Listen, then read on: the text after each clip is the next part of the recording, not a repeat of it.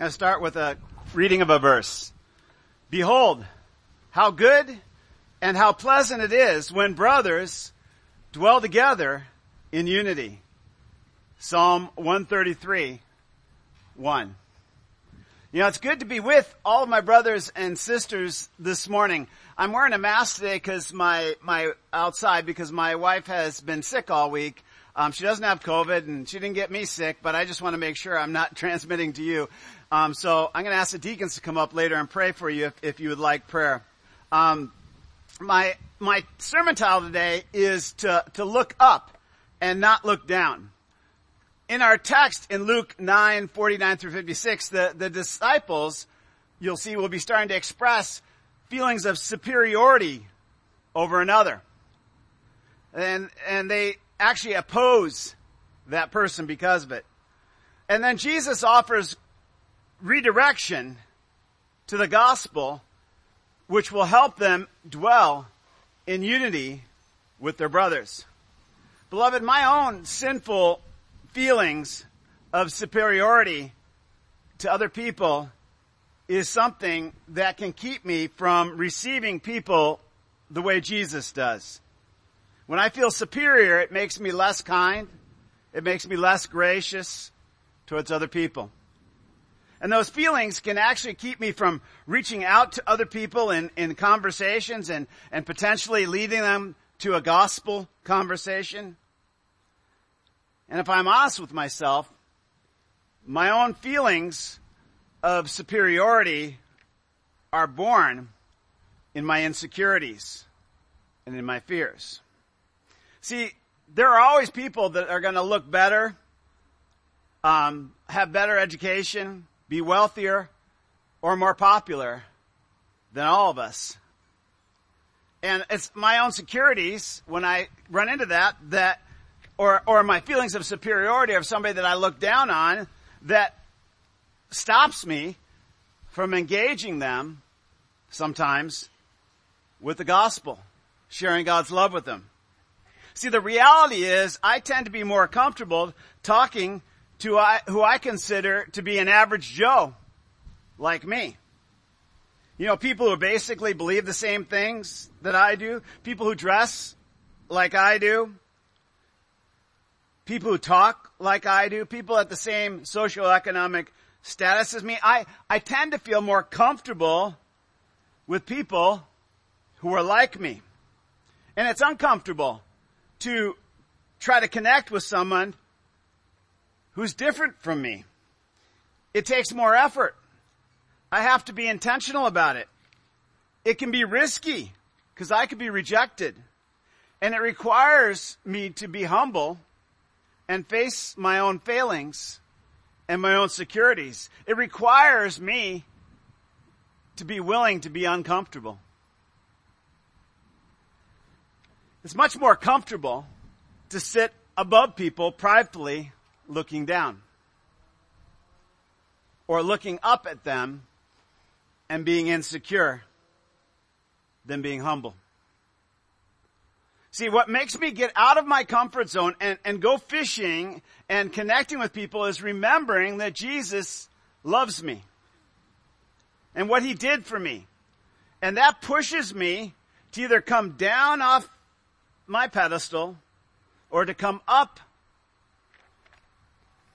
and to somebody else's level and work to connect with them. My default state though is comfort zone. As people, I think we all are in a default state of comfort zone. Human beings seem to find comfort in being tribal. We often feel superior to other people because of what tribe we choose to identify with. You know, today if we look around our world, you will see many tribes where people are identifying with each other that are actually dividing us from others. Sometimes we feel superior because of our tribe of political affiliation. And right now our nation is deeply divided along party lines. See, religiously, we can also feel superior to, or superior to others because of our particular doctrine or because of our particular ideology. There are some that feel superior to others because of their sexual preferences. There are, are those who feel superior just because of where they live. Suburban people often feel superior to city people and city people vice versa. There are those who feel superior because of their family origin or their race. There are others that feel superior because of their gender. And others who feel superior because of their economic status or their intelligence or their level of education.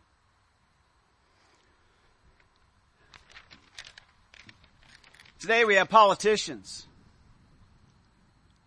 on both sides who further this identity feelings of superiority between groups by pitting one group against another to gain their power. Our current president is not new in doing this, but I'll use him as an example. When he took office, he promised to bring us unity as brothers and sisters as Americans. But this week he said he was irritated and he was losing patience with those who think differently than him about how they care for themselves. And then he basically mandated them to comply with him by threat or else. In essence, he made one group of Americans think the problem was the other group of Americans making enemies out of each other. And like I said, that's not new. Both sides of the aisle do that. Will, will condemning one group's ideology and mandating their behavior lead to our unity as a country? You know, someone convinced against their will is of the same opinion still. It seems like all politicians on both sides seize power by playing on the insecurities and fears we have as people. Driving us into certain tribes, certain tribes of opinion. And then these tribes we feel safe and superior because of our perceived numbers. And then we feel justified in our power of oppressing another brother. You know, in the Great Commission, Jesus told us to go make disciples of all nations. Friends, that's all people groups, all tribes, all opinions. But it's our own feelings of superiority or insecurities as His church that often keep us from accomplishing His mission. We, we seem to be more obedient to our comfort zones, to our ideologies, than actually loving our neighbors as ourselves. Instead, we seem to only love our neighbor who is like ourselves. That is not why Jesus came. That's not what he commanded us to do as his people. So today, I want us to look up at His Word instead of looking down on somebody else. So that we, as, as, as the brothers and sisters in Christ, can set an example of what unity is again in our country. Open your Bible to Luke 9, 49 through 56, and, and let's learn from someone who came truly to love all. In verse 49 it says, John, John answered, Master, we saw someone casting out demons in your name and we tried to stop him because he does not follow with us. Now, John's disciples had been arguing about who among them was the greatest. And Jesus told them to be great. Instead, they need to remove all worldly status and become like a child. Because a child in the first century represented someone without status, the child was an object lesson. representing someone who was unable to force others to comply with their will because they had status or power in the world. The child represented Jesus himself. Someone who looked instead dependently up on God, not looking down on men and women feeling powerful in their ideological groups. In the kingdom, Jesus says the one who is least is the one who is great. Beloved, we're all to look up to God and not look down on others. Success in God's kingdom is emptying yourself. The truth is, when you have a high opinion of yourself, or whether you have a low opinion of yourself, you have the same problem. You're full of yourself. By focusing your mind on your opinions, not God's, you are either looking down on others instead of up to God, or are you looking up in fear of the opinion of others instead of God? See, John and his disciples became insecure here. When, when someone else cast out a demon that was not in their group, they were insecure because Jesus said they could not cast out a demon because they didn't have faith. Instead of hearing what Jesus said and emptying themselves like a child and having more faith, trusting in God, they took the more comfortable way. They complained about their brother and they tried to stop him by force from effectively living out his faith. The problem was he was not doing it their way even though their way didn't work, right? The problem of investing yourself in your identity in your ideology is that you will seek to control others instead of try to be better. The gospel instead is meant to free us. This man was freeing people from demons through the power of Jesus' names. Some they were freeing people the disciples could not free because they were arguing with each other and they were arguing with other groups like the scribes instead. See, being superior to others became more important to them than the mission of Christ. Faith in Christ, friends, is not a religious group in which we identify and feel prideful so that we feel better than others who are not in our group. The message and mission of Christ is to free all men and women from the power of sin, death, and Satan. The power is not in the group.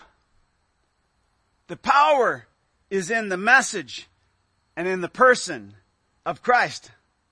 Beloved, you're not saved because you're in the right group. You are saved by the blood of Jesus Christ alone. Friends, we all need to ask ourselves and get honest.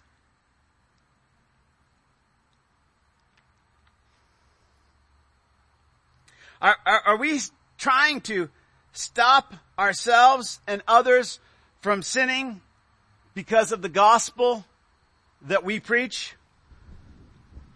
Or are we trying to free them from sin through the power of the gospel we preach. If we're just trying to conform others to our rules, to our culture, to our way of doing things, it's us feeling superior and we are spreading a religion and not the good news of the gospel.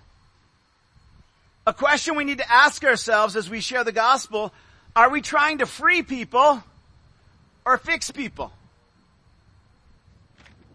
If we're just trying, attempting to fix people, we'll try to make them to be like us in our group. We have given them the wrong standard. Us instead of Christ. The apostle Paul says this in Galatians 5:13, "For you were called to freedom, brothers, only do not use your freedom as an opportunity for the flesh, but through love serve one another. The flesh will try to control others because of our religious pride. But Paul says, through love, serve one another. Serving each other is what reflects the gospel. Jesus came to serve us by dying for us by his love, not to control us because he was superior to us. He did not force us to become sinless Jewish preachers like he was. Instead, by his love, he freed us to be what God intended us to be, children of God. Brothers and sisters, when we're free from the bondage of sin, we are able to love God and we are able to love each other. We are not to be warring tribes fighting over things that are flesh. Yet many today who name the name of Christ are warring with each other over doctrinal or denominational differences or differences in cultures or practices. Sometimes we say our, our identity is I'm Catholic or I'm Baptist or I'm Methodist or Presbyterian. If we do that, we're seeking to conform others in a sense to a superior way of doing anything. This loyalty to groups instead of the gospel can hinder the work of the gospel. Instead of people receiving freedom in the message of the gospel, they come, become more enslaved by the way we act in particular group think. Faith in a doctrinal statement can't save you. Only faith in what Jesus has done can save you. But we can also be prideful about our affiliations, finding status in them as if that's what matters. But didn't Jesus say, come without status, come humble like a child, totally dependent on God? We need to come to God poor and needy and dependent on His work alone, not the work of our pet doctrines. And I'm not saying the doctrine is not important. It is. But better doctrine doesn't make us more deserving of salvation than anyone else. If you have perfect doctrine, that won't make you perfect or sinless before God. Only faith in the work of Christ's love for you will perfect you. Yet often people lift their doctrines and their affiliations above the cross. At Crossman's, you will be taught doctrine because it's essential that you know the truth. But our faith has to be in essential things and not non-essential things. Justification or forgiveness through the work of Christ alone on the cross by faith is an essential belief. That doctrine is a close-handed issue. We don't compromise on that doctrine because it makes Christ supreme. But in our faith, God has made us all different. And there are open-handed issues. There are things other believers either have a different conscience about, they have a different practice in their life, or they have different views and opinions on. See, unity is not created by uniformity, by us all being the same. Unity is created by holding on to what's important, what's essential. And that is having grace with each other about what is non-essential. We don't fight against each other as believers for non-essential things like traditions or style or practice or, or status because that would hinder people or, and distract them from the gospel, from God's ultimate work of love for them. The apostle Paul said this, I therefore, a prisoner for the Lord, urge you to walk in a manner worthy of the calling which you have been called with all humility and with gentleness and with patience, bearing with one another in love, eager to maintain the unity of the Spirit in the bonds of peace. Friends, we need to be humble where we disagree with other believers and bear, bear in love our differences over non-essential things. The gospel is the greatest expression of love. How, how can we possibly divide with one another and then represent it accurately to the world? See, our flesh is eager to divide because we like to feel superior in our opinions. More superior and important than others.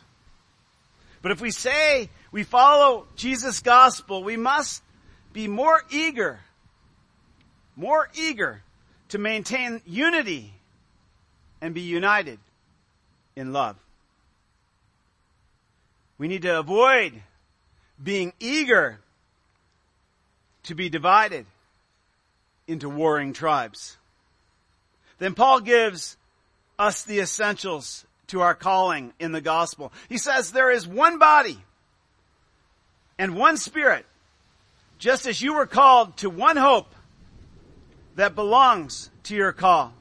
One Lord, one faith, one baptism, one God, one Father of all, who is over all and through all and in all.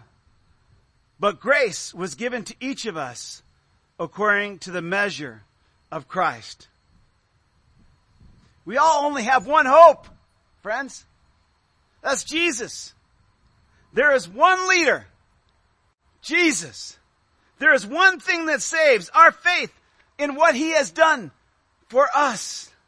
We are baptized or immersed into unity with each other by having peace with God through the love of Jesus Christ on the cross because he is supreme. And that makes us one. Equal in status as brothers and sisters. No one group, no one race, no one religion is superior. His grace is what gives us status in His kingdom. And it's given to us as a gift. So how, how can we feel superior when that gift is measured out to Him by His love? How can we feel superior to anyone else when the gift is not based on any performance of our flesh? By grace, you may have been given a greater understanding of what that gift is than other people. But that understanding does not make you any greater than the gift itself. Paul says this, when he ascends on high, he led hosts of captives and he gave gifts to men. See, that's why we must look up and not look down. We're all just prisoners. Friends, we're all broken. We're all captive to our sin without the work of Christ. So we must look up to Him on high for His leadership because we are all dependent on His gift. How can we condemn one other criminal thinking we're superior to another? His love, friends, is the only thing that can set us free. Why is it so important to hold on to the gospel of His grace as supreme? Why is that so important? Because many in the church today are looking down on one another. And we are becoming divided by our tribalness, our tribal attitudes. We have replaced gospel with nationalism and partisanship, often as American Christians. And, and, and what is to be one body has been splintered into many warring groups.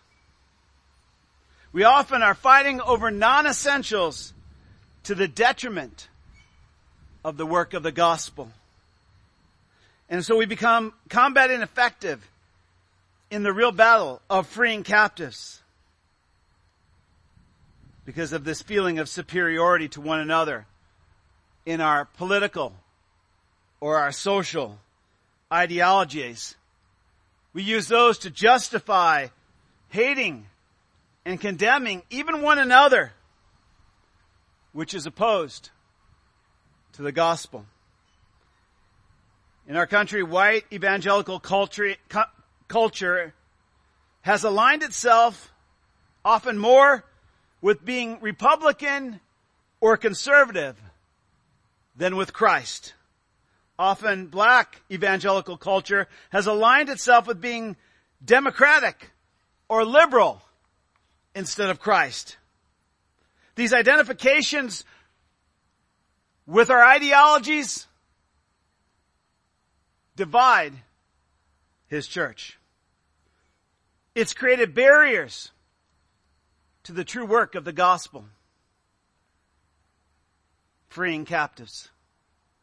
We end up perverting the gospel to all that we share it with. Jesus was no liberal. He was no conservative. He's not Republican. He's not Democrat. He is one Lord of all. Ask yourself, what is superior, Christ or your political ideology or affiliation? And before you answer too quickly, test yourself. Do you share his gospel with those who have different political ideologies than you? Do you have relationships with others that have different ideologies than you? Do you accept people to accept your political or cultural ideologies in order for them to receive the gospel that you're preaching? Or do you simply consider others fellow prisoners of sin like you that need to be set free by the gospel? What do you broadcast most often on your social media? Your superior political and ideological opinions that divide us, creating barriers to the gospel? Or do you broadcast a gospel of grace to all who are captive of sin? One approach will show the world how to be unified in love as dependent children of God through Christ. The other approach is expressing superiority of one prisoner who is captive to sin, saying he's better than another because of their ideology, which is absolutely hypocrisy. It's blasphemous to the gospel of Jesus. If what you're posting to the world is looking down on someone instead of teaching them to look up to Christ, we need to repent. See, you may feel right and righteous in your moral cause, but we must remember no one is saved by eliminating sin through morality. Friends, we are saved when Christ destroys the power of sin on the cross. So how can you look down on someone else morally and condemn them no matter how right you think your cause is? When we look down on people because of their political or social or religious ideologies, that can only lead to death. But if we point them to Christ and His gospel, it leads to life. See, in Numbers 21, the children of Israel were sinning against God. They, they became impatient with God. They started speaking against God and their brother Moses. They, they, they, they were, they were judging God and, and, and they were not being grateful to them and they were, they were, they were coming against Moses. And so God sent fiery serpents who started biting people and many started to die.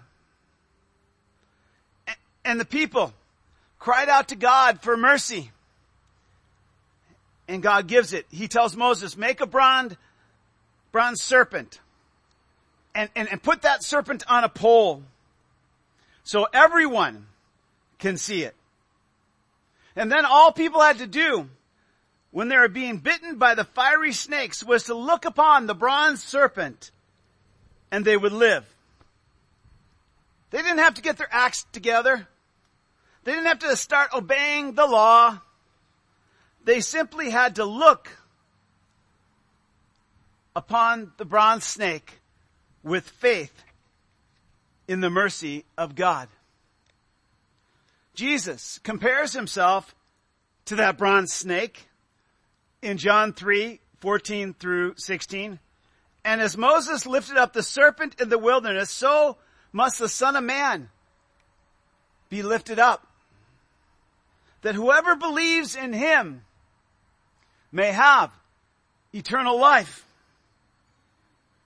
There's no exclusion there. See, the reality is we've all been ungrateful to God.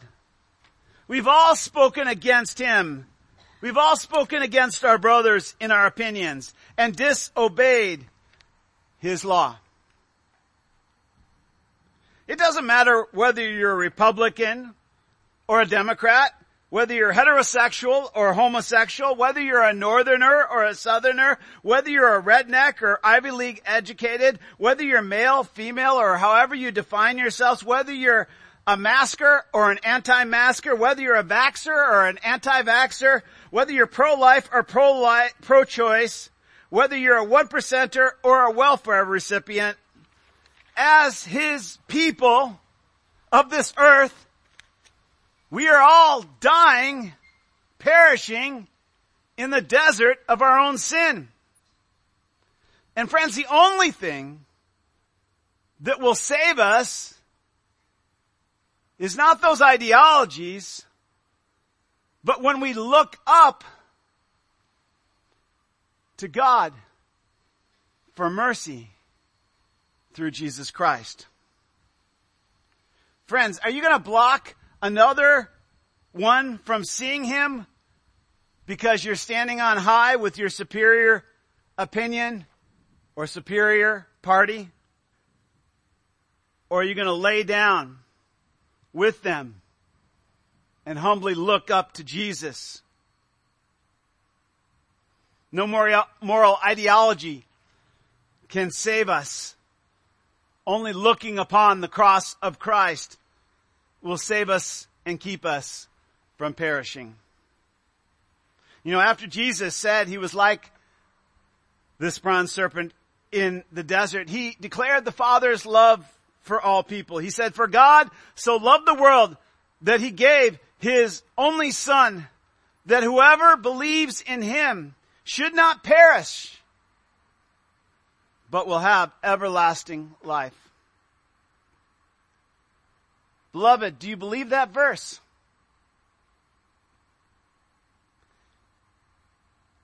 If you believe that verse, then why would you be part of dividing our world into warring gangs instead of unity and love through the gospel? When Jesus' own disciples tried to have an, their little exclusive group Jesus said in Luke 9:50, "Do not stop him. Do not hinder him. For the one who is not against you is for you." Sometimes when we have a lack of grace for others, we actually lose sight of the grace of God for ourselves. You know, when I was 10 years old, I desired to know God. And I even started to serve him in the church. But then I saw adults in my church being unkind to one another in the parking lot of the church, fighting with one another and even flipping each other off as they exited. And I allowed their hypocritical lack of love for each other to block me from seeing the love of God. It became an excuse for me to wander off into the desert of my own sin for 20 years where I began to perish. And that happened because I looked down on their wrongs and that stopped me from looking up to Jesus. You know, two days, t- two decades later, I, I heard a man preach about Jesus' amazing love for all people. That he loved sinners like me because I was a mess. And he said one thing that opened both my heart and humbled me to receive God's grace. He said, Ken, if you let the hypocrisy of other people keep you from loving God, who's the real hypocrite?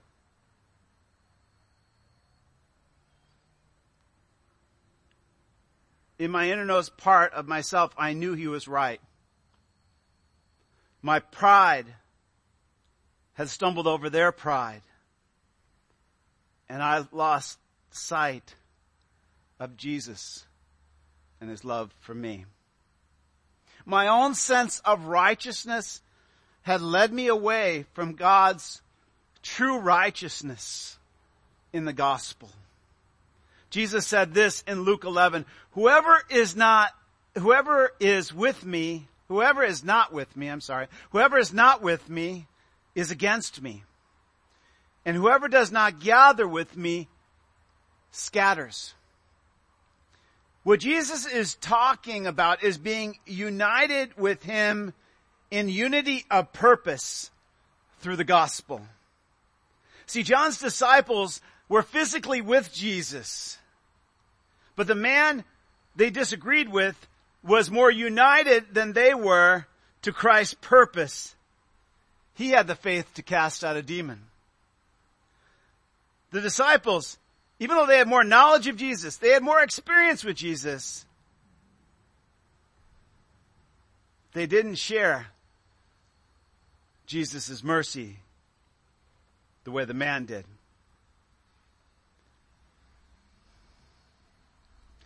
They found power and authority being part of his group. And the disciples were scattered in their allegiances. And they aligned themselves with the enemy, arguing with one another, trying to block another from grace. Verse 51 says, When the day drew near for him to be taken up, he set his face towards Jerusalem. And he sent messengers ahead of him who went and entered a village of Samaritans to make preparations for him. When it says Jesus set his face to go to Jerusalem, he was setting his face to go and die in love for people. His purpose was to humbly suffer and die on a cross, to display the mercy of God like the bronze snake in the desert. But Jesus didn't only show mercy in the way he died, he did it in how he lived with people. See, Samaria was a place where no self-respecting Hebrew rabbi would go. Most Jews, when traveling, would walk all the way around Samaria rather than be defiled by walking near those people. Jews felt that Samaritans were so low in their status. Because during the exile, in Babylon, the Samaritans had been left behind and, and, and, and they were not educated in worship and so their worship had become corrupt. The Jews hated them. In return, the Samaritans disliked the Jews. But Jesus' face was set to be merciful to both. In mercy, knowing that the Samaritans would reject him as a Jewish rabbi, he sends messengers ahead with his gospel to prepare hearts to receive him. But the people in Samaria did not receive him because his face was set towards Jerusalem. Even though Jesus' gospel was not exclusive to Jews, they rejected it because he was showing mercy to the Jews. They rejected his mercy because he came to die for a group that they hated. Friends, there are many who stumble and reject the gospel because they're stumbling over their pride. They're stumbling over their pride because ultimately they know Jesus is offering mercy to their enemy.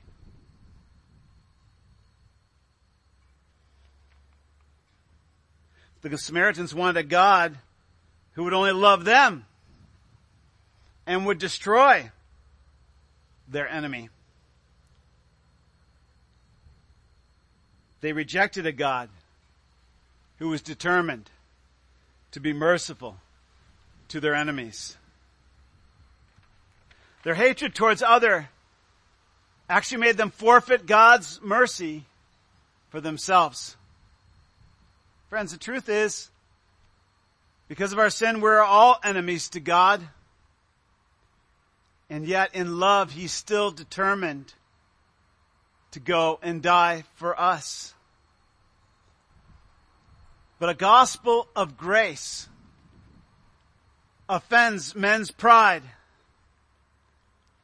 because we desire to be superior to our brothers and sisters and sit in judgment over them. When his disciples, James and John, saw this happen, they said, Lord, do you want us to tell fire to come down from heaven and consume them? James and John felt superior to Samaritans because they were Jews and the rejection of Jesus' mercy offended them so greatly they're willing to kill them all. They are determined to help Jesus deal with these infidels.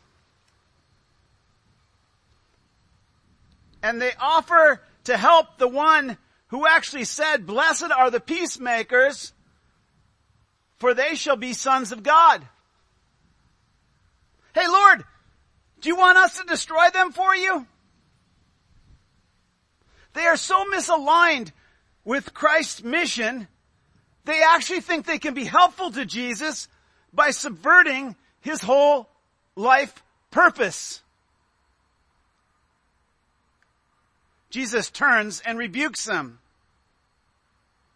What angers Jesus is not the villagers' rejection of his grace. It was his own disciples rejecting the purpose of his life, the purpose of his father to give grace to others. The disciples had heard his teaching daily on mercy. Jesus had declared to them his mission of mercy to go to Jerusalem and die so that he could redeem us from our sins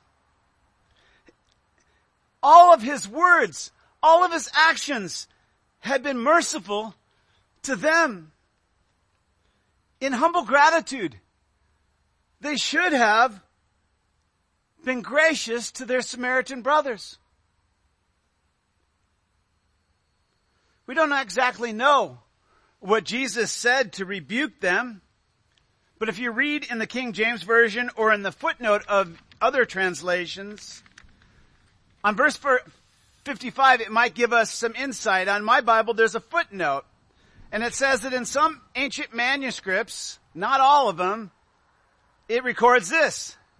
And Jesus said, and you know what manner of, and you do not know what manner of spirit you are of.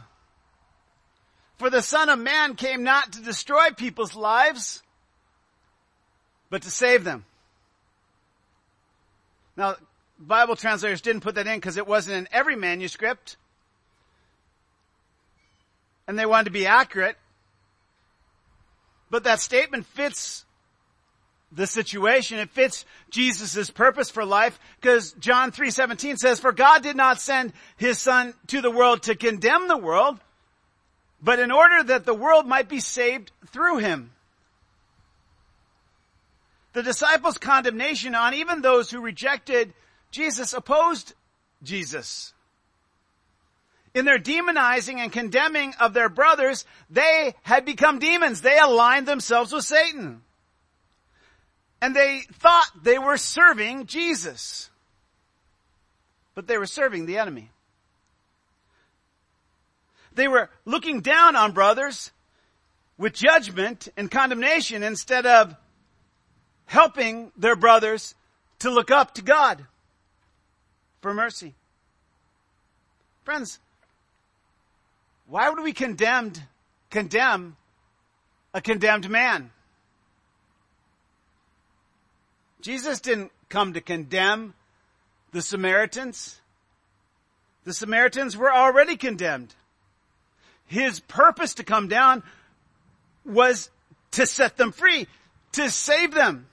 John 3:18 says, "Whoever believes in Jesus is not condemned.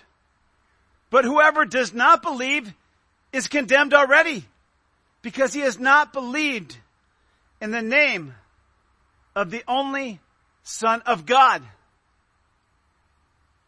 Jesus' name means love and mercy. Both the Jews and the Samaritans were two condemned groups of people condemning each other because each felt more righteous than the other.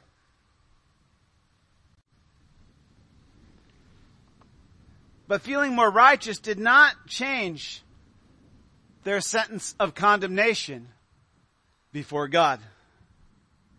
Verse 56 says, and they went on to another village. See, Jesus didn't waste his time condemning people who were already condemned. Instead, he was determined to show mercy and just simply went to another village in hopes that that village would receive his mercy.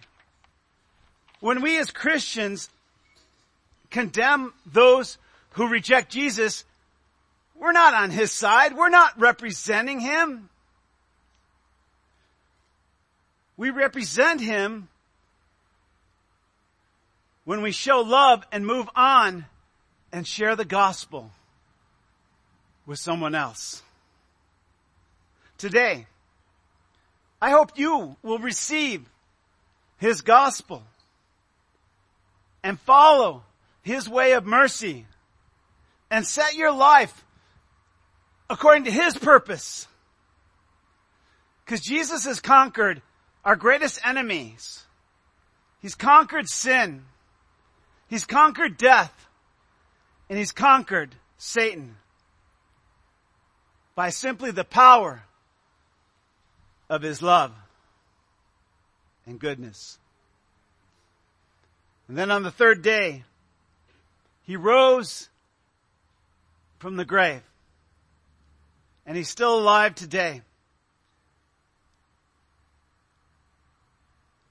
Looking up to him will give you life.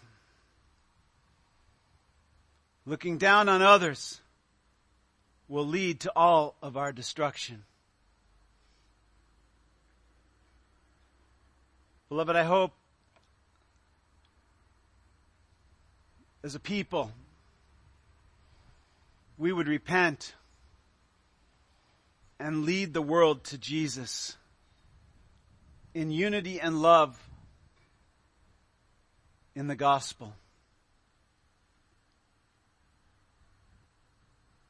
For that is where life is.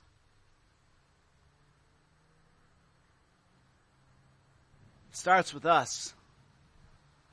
Jesus wasn't angry with the Samaritans because Samaritans were just being Samaritans. When we condemn people in the world, they're just being people of the world. They don't know better. We are the ones that know better. God's word says, if my people who are called by my name will humble themselves and pray and seek my face, I will hear from heaven and I will heal their land. Our land needs a healing. And friends, we who know Christ can't be like John and James. We must be like Jesus and lead the way. So let's pray. Father God, I thank you that before the foundations of this world, when we had rebelled against you in love, you set your face to die for us. Lord, if there's anybody here that thinks God is there to condemn them, may they repent from that false opinion and believe the true opinion that God has always had his face set on redeeming you. And may they turn to him and find his love and mercy and grace. And may they look to him and continue to pour out his love to others. Let them know his salvation. Let them know his love. In Jesus' name I pray. Amen. Eric, would you come up and be available for prayer?